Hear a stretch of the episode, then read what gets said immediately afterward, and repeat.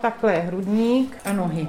A potom je teda možnost použít jenom tady ten druhý pás, do kterého se dávají ruce. Tady se dávají ruce a tady se dávají nohy. Tady je Matěj Skalický a tohle je Vinohradská 12.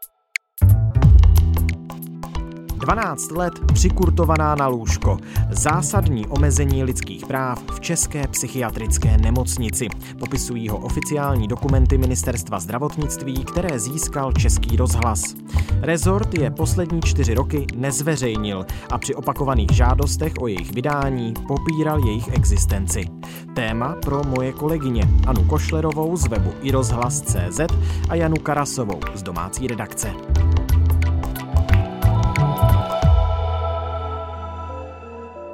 Dnes je úterý 27. září. Ahoj Jano, vítám tě ve Vinohradské 12. Ahoj Matěj, dobrý den. Ano, tebe taky, vítej ve studiu. Ahoj Matěj, dobrý den všem. Vy jste zveřejnili dost šokující odhalení týkající se psychiatrické nemocnice v Opavě. K čemu tam došlo?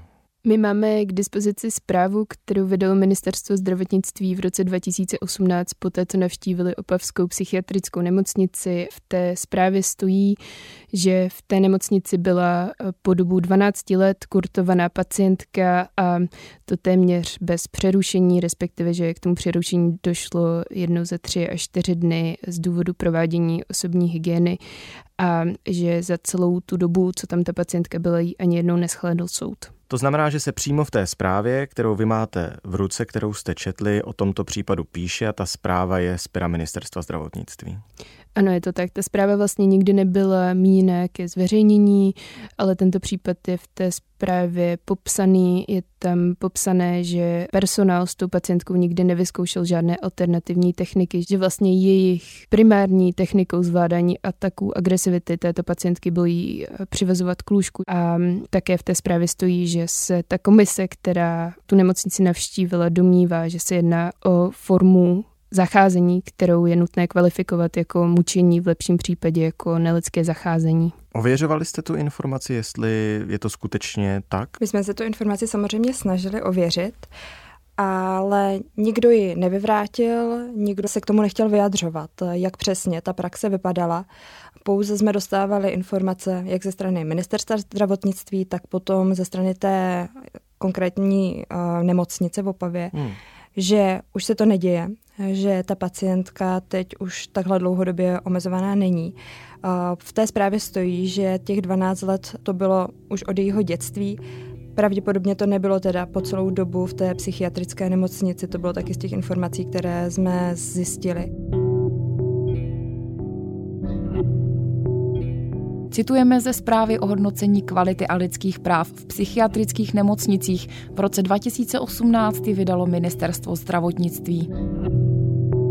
Pacientka je přebalována i krmena v kurtech, nemá kontakt s ostatními pacientkami. Personál dle vlastních slov nikdy nevyzkoušel alternativní techniky zvládání ataků agresivity pacientky. Z informací od personálu vyplynulo, že pacientka si toto omezení přeje z důvodu vlastní ochrany. Omezení je však vedeno jako nedobrovolné a jsou k němu pravidelně získávána soudní rozhodnutí. Soud za účelem svého rozhodnutí pacientku nikdy neschlédl ani nevyslechl. Domníváme se, že takovouto formu zacházení je nutné kvalifikovat jako mučení, v lepším případě jako nelidské zacházení. Silně proto doporučujeme zařízení učinit okamžité kroky k ukončení omezení pacientky. Ministerstvo po tom zjištění tak udělalo nějakou další kontrolu v té, v té nemocnici a ta teda podle nich prověřila, že ta praxe už se tam neděje. Ředitel toho zařízení, Zdeněk Jiříček, vlastně popisoval, že celou tu zprávu vzali jako externí pohled na věci, kterých si možná dřív nevšimli, nekritizoval tu eh, kontrolu. Naopak říkal, že mu přijde, že takové kontroly jsou prospěšné. Jsme měli eh, počet omezení za celý rok, eh, byl nějakých 1900 za rok 2017 a za rok 2020 to bylo číslo 390, takže je vidět prostě, že jsme opravdu šli významně dolů a e, zkrátili se i časy v omezení a to právě přikládám tomu, že jsme e, dali akcent na školení, na školení k deeskalacím a posílení personálu případně někde.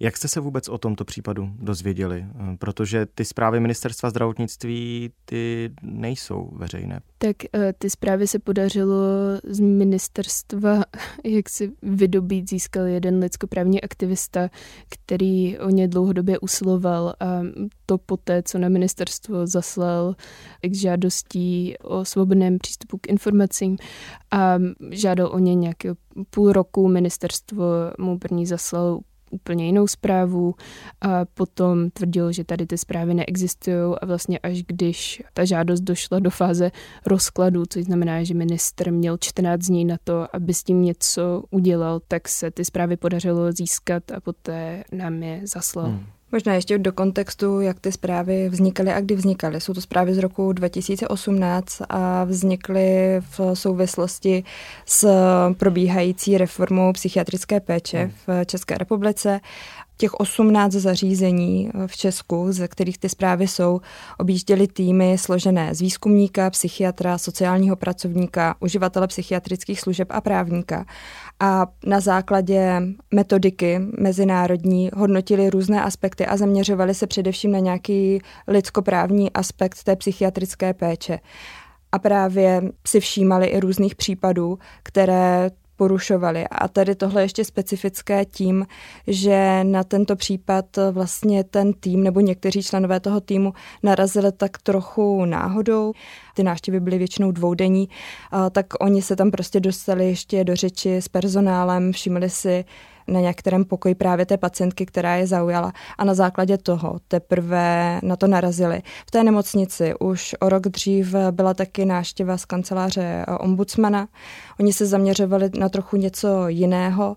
Na tom oddělení, kde ta pacientka ležela, nebyli, nevšimli si toho případu. Nicméně ve vyjádření potom té nemocnice k té zprávě ombudsmana z roku 2017 je taky zmínka o dlouhodobé kurtaci. Na ženské stanici je hospitalizovaná pacientka, která je omezena dlouhodobě. Toto fyzické omezení sama vyžaduje. Při změně pohybu u ní dochází k agresivním raptům. Přesto je poměrně často brána rodinou domů na dovolenky. Kancelář veřejného ochránce práv nám tedy nepotvrdila, že jde o stejnou pacientku, nicméně ten popis je velmi podobný. Co se týče té dlouhodobé kurtace, toho dlouhodobého omezování, které je tam kvůli tomu, aby se zvládaly nějaké agresivní ataky, jak je to popsané. A dlouhodobé kurtování, tedy výrazné omezování svobody toho pacienta, když to není protizákonné, tak je to ale určitě nějakým způsobem problematické s ohledem právě na lidská práva. Jak si to mám představit, to kurtování vůbec? My jsme kurtování nebo ty kurty viděli v psychiatrické nemocnici v Kosmonosech. Přišli jsme k lůžku, na kterém byly vlastně takové tři pásy, byly polstrované. A potom je teda možnost použít jenom tady ten druhý pás, do kterého se dávají ruce. Tady se dávají ruce a tady se dávají nohy. Jeden ten pás, ten jde jenom přes hruď a tam potom jsme třeba v té nemocnici viděli, že i pro staré pacienty s demencí třeba tady tento hrudní pás eh, používají na noc. A tady jde přes hrudník. Jo, takhle je hrudník. Tak a nohy. Takže tady, tady, když leží pacient, tak vlastně... Tady to je zahrudník a má to tadyhle takhle, aby to ne, neškrtilo. Takové jako kdyby kšandy mu jako to kšan, ano. Oni to vysvětlovali tak, že přes noc ten pacient nemusí pamatovat, může vstát z postele, mohl by si něco zlomit, tak pokud tohle hrozí, tak používají tady řekla bych, takovou jako nejmírnější formu toho kurtování a i tady se úplně neschodnou, jestli to považovat eh, za to kurtování standardní, anebo je to prostě jenom nějaký doplněk. No ale potom, pokud už se bavíme o tom kurtování opravdu samotném, tak je tam možnost přivázat na ty pásy nohy a ruce. To znamená, že ten člověk je na čtyřech místech přivázaný k tomu lůžku. Tam už není nemůže ten hrudní pás. Stát. Můžou použít i zároveň ten hrudní pás. Vlastně na tom lůžku, kterým bychom viděli, byly všechny tady tyto tři pásy. A je potom na rozhodnutí toho personálu, jestli přiváže takovým řemínkem, který je zase vypolostrovaný, jak nohy, tak ruce na zápěstí. A k těm dlouhodobým kurtacím nám vlastně všichni odborníci říkali, že se to děje obzvlášť eh, v době a v institucích, kde mají nedostatek personálu, to znamená, když tam není dostatek lidí, kteří by se o ty pacienty starali nebo kteří by eh, zkoušeli nějaký mírnější nebo jiný techniky, jak vlastně zvládnout jejich ataky agresivity, tak se přistoupí tady k té formě omezení a ty pacienti v ní pak často zůstávají déle, pokud prostě tam není dostatek lidí, kteří by se o ně starali. Hmm, nicméně 12 let to je skutečně velmi výjimečná doba, když se vrátíme k tomu případu, o kterém jsme tady na začátku mluvili. Ano, doufejme, že je to opravdu výjimečné. Ty pacienti pak jsou v místnostech, kde jsou sami, jsou na těch takzvaných izolačkách? Oni by ideálně v momentě, kdy jsou kurtovaní, měli být té místnosti sami. Ty izolace to je jako další forma, kterou zákon umožňuje, jak eh, omezit ten volný pohyb eh, pacienta. To znamená, že může zůstat sám v jedné místnosti, kde uh, nikdo jiný není, kde je pod nějakým uh, dohledem. A v té místnosti také asi nic není, to znamená, je to nějaká sterilní místnost s jedním lůžkem, chudě vybavená. To asi hodně záleží, v jakém zařízení. To, co jsme my viděli, tak nebyla to úplně vězeňská cela. Hmm. Nebylo to tak, že by v té místnosti byl jenom nábytek, který prostě, když se zničí, tak eh, se nic nestane, ale zároveň to byla místnost, která byla prostě velmi strohá, dvě postele, jedna z nich eh, zakrytá takovou modrou plachtou igelitem, stará podlaha, výhled eh, ven a ta místnost byla malá. Myslím, že jsme počítali, že to mohlo být třeba tak nějaké 3x 2,5 metru, 4x 2,5 metru. Ta místnost, kde jsme se byli podívat v kosmoneské nemocnici, eh, kterou právě Jana popisovala, tak eh, zároveň má mříže na oknech, eh, což je běžné u některých těch pokojů, které jsou na těch uzavřených oddělení, to znamená, že pacienti o tam teď nemůžou nikam odejít a ta místnost opravdu byla strohá, byly tam dvě postele na poměrně malém prostoru a na obou těch postelích byly připevněné ty kurty a pak tam byla ještě jedna celá prosklená stěna a bylo vidět do vedlejší místnosti a to je taky docela běžné, protože eh, v těch místnostech, kde dochází k tomu omezení, tak by vlastně měl být neustálý dohled. Eh, to znamená, že by tam měl být eh, vidět buď to ze sesterny, anebo tam také často bývají kamery, což je další věc, kterou vytýkal jak tedy ombudsman, tak ty zprávy z ministerstva těm nemocnicím, že je tam vlastně neustálý kamerový dohled a ty pacienti tam nemají dostatek soukromí a že ty kamery nebývají jen v těch místnostech, eh, kde jsou opravdu nutné, tedy tam, kde dochází k tomu omezení, ale že bývají i na jiných pokojích, protože je to prostě jednodušší zase, eh, je to otázka nedostatku personálu. Já jenom pro vysvětlení tedy dodám, že vy jste byli nejenom v té opavské nemocnici, i v té kosmonoské, protože jste takto po stopách té komise navštěvovali ta místa a ptali se, co se tam dělo. To znamená, v ruce my teďka nemáme jenom jednu nebo dvě zprávy, ale 18. Ano. Takže ze všech těch zařízení. V Česku není jen 18 nemocnic, ale to jsou vlastně nemocnice, kde dali souhlas eh, k návštěvám té komise. A v Opavě ten případ 12 let kurtované pacientky je ten nejhorší, který jste z těch zpráv četli? Z těch zpráv, které jsme pročítali, eh, nám tady to přišlo asi nejvíc eh, šokující. Každopádně i v těch ostatních eh, zprávách byly zmíněné případy dlouhodobých kurtací, kurtací před ostatními pacienty, nedostatek eh, zázemí, to, že pacienti nemají přístup k, eh, například k právní podpoře. Zmiňovaly se tam i různé použití těch dalších omezovacích prostředků, ať už právě použití izolací. Některé ty zprávy zmiňovaly, že ty izolace se používaly jako trest. Další omezovací prostředek, který je zákonem vymezený jako možné použití, jsou psychofarmaka. Hmm. Ale na tom taky není úplně jednotná schoda, kdy vlastně to zaznamenat jako omezení volného pohybu pacienta podle toho zákona a kdy je to součást léčby.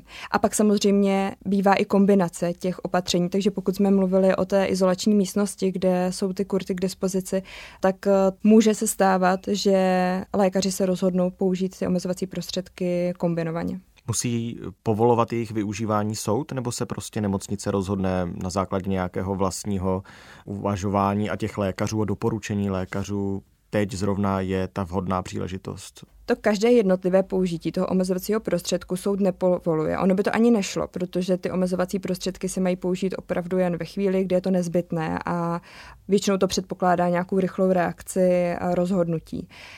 Použití každého omezovacího prostředku má povinnost podle zákona to zařízení vést v centrální evidenci. A potom jsou z toho k dispozici třeba kalendářní Výkazy přehledy. nějaké. Hmm. Přesně tak. Nicméně ta praxe, kterou nám popisoval právě ředitel psychiatrické nemocnice Kosmonosy Jan Křen, je taková, že V momentě, kdy přijíždí pacient, který do té nemocnice přichází dobrovolně na základě vlastního souhlasu. Jeho stav se změní a musí se na něm použít nějaký ten omezovací prostředek tak se děje to, že se z toho dobrovolného pobytu stává nedobrovolný. A nedobrovolný pobyt eh, musí schvalovat soud. Jedinou výjimkou je, kdyby do 24 hodin ten pacient řekl, že to použití toho omezovacího prostředku vlastně schvaluje, ale pokud ten pacient ten zpětný souhlas nedá, tak eh, musí tady toto použití omezovacího prostředku nahlásit eh, soudu ta nemocnice, protože on bude prověřovat, jestli ten pobyt je nedobrovolný. Zároveň pak jsou tam lhuty, kdy ten soud by měl prověřovat, že stále ty důvody té nedobrovolné hospitalizace trvají ale potom to jednotlivé použití těch omezovacích prostředků by mělo být jenom v zdravotní dokumentaci a potom v té centrální evidenci. A prověřoval soud i případ z Opavy? To se nám právě nepodařilo úplně zjistit, protože v té zprávě stojí, že ten opavský soud tu pacientku ani jednou neschlédl a nevyslyšel. My jsme kontaktovali soud a chtěli jsme anonymizovaný rozsudek v této věci, nebo aspoň jeden z těch rozsudků a soud řekl, že nám to nemůžou poskytnout, že to prostě nemůžou můžou dohledat. Když jsme se s nimi spojovali, tak nám pouze vysvětlili, jaká je běžná praxe, ale k tomu danému případu nám nic neřekli. Když jsem se na to ptala ředitele opavské nemocnice Zdeňka Jiříčka, tak eh, říkal, že si eh, také nikdo z personálu nepamatuje, jestli tam někdo od toho soudu byl nebo nebyl, že nemůže potvrdit, eh, že tam byli desetkrát, ale také nemůže vyloučit, že tam nebyly ani jednou. Jediný, jediný důkaz, který máme, je vlastně ta zpráva, kde stojí, že tam nikdo nebyl. A ještě možná k tomu soudu. Ten soud tam má vlastně plnit funkci pojistky, že se v těch nemocnicích nebudou dít věci podobného typu, jako popisuje zpráva z té opavské nemocnice. Já jsem o tom ještě mluvila s jednou právničkou, lidskoprávní právničkou, která se problematikou psychiatrických nemocnic zabývá a ona říkala, že je tady spoustu pacientů, u kterých soud eh, pravidelně vydává tady ta povolení bez toho, aby je vyslechli, nebo to povolení třeba vydá jednou a pak už se tím případem nezabývají. Jsou to lidi, kteří například nemají opatrovníka nebo nemají rodinu, nebo prostě těm opatrovníkům nejde o to, aby tomu pacientovi bylo co nejlépe, ale aby nějakým způsobem byl udržovaný naživu a v těch nemocnicích potom zůstávají hospitalizovaní dlouhodobě a nejsou tam kvůli tomu, že by tam potřebovali být ze zdravotních důvodů, ale protože prostě se jich nikdo jiný neujme.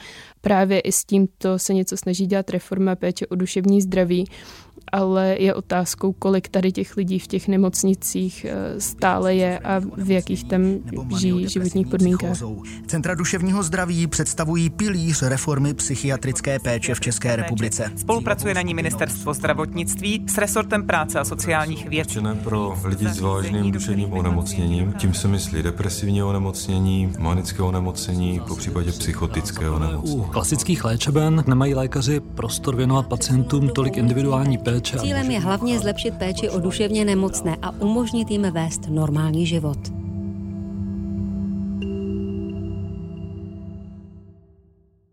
Já se vrátím nakonec ještě k jednomu temnějšímu místu celého toho opavského případu a totiž bude někdo řešit teď, že o tom ministerstvo zdravotnictví tedy pravděpodobně ovšem vědělo, ale nezveřejnilo ty zprávy? Tak ty zprávy nikdy nebyly míněné k zveřejnění. Ty zprávy měly být jakýmsi podkladem pro ty nemocnice, aby tu situaci vylepšili a z toho, co jsem pochopila, tak ta komise z ministerstva zdravotnictví vlastně tím nemocnicím i slíbila, že ty zprávy nikdy nebudou zveřejněné.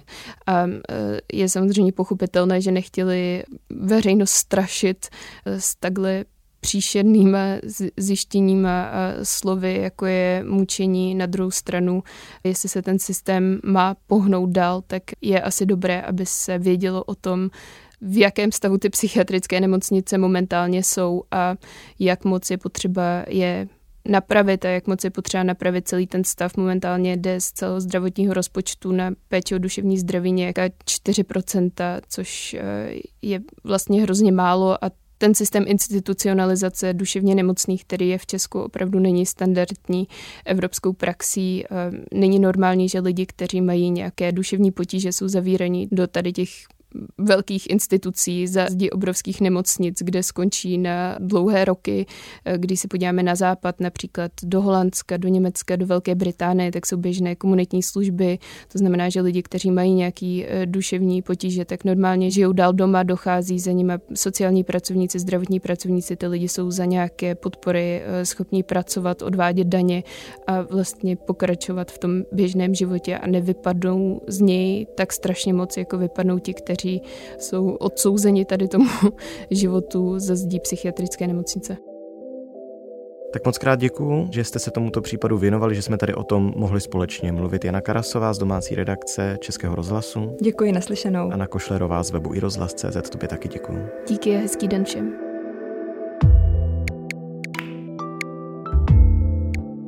Tohle už je všechno z Vinohradské 12, z pravodajského podcastu Českého rozhlasu.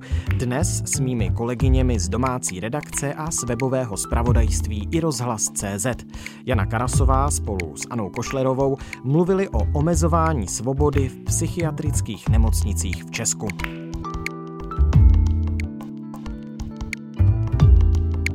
Vinohradská 12 přináší i takováto témata. Moc se o nich nemluví, moc se o nich neví. A let's kdy není snadné si o nich něco víc poslechnout. Stáhněte si nás i zítra, o svátku. Uvedeme rozhovor s Vitaliem Kličkem, starostou Kijeva, o ruské mobilizaci i o v uvozovkách referendech v okupovaných částech Ukrajiny. Naslyšenou zítra.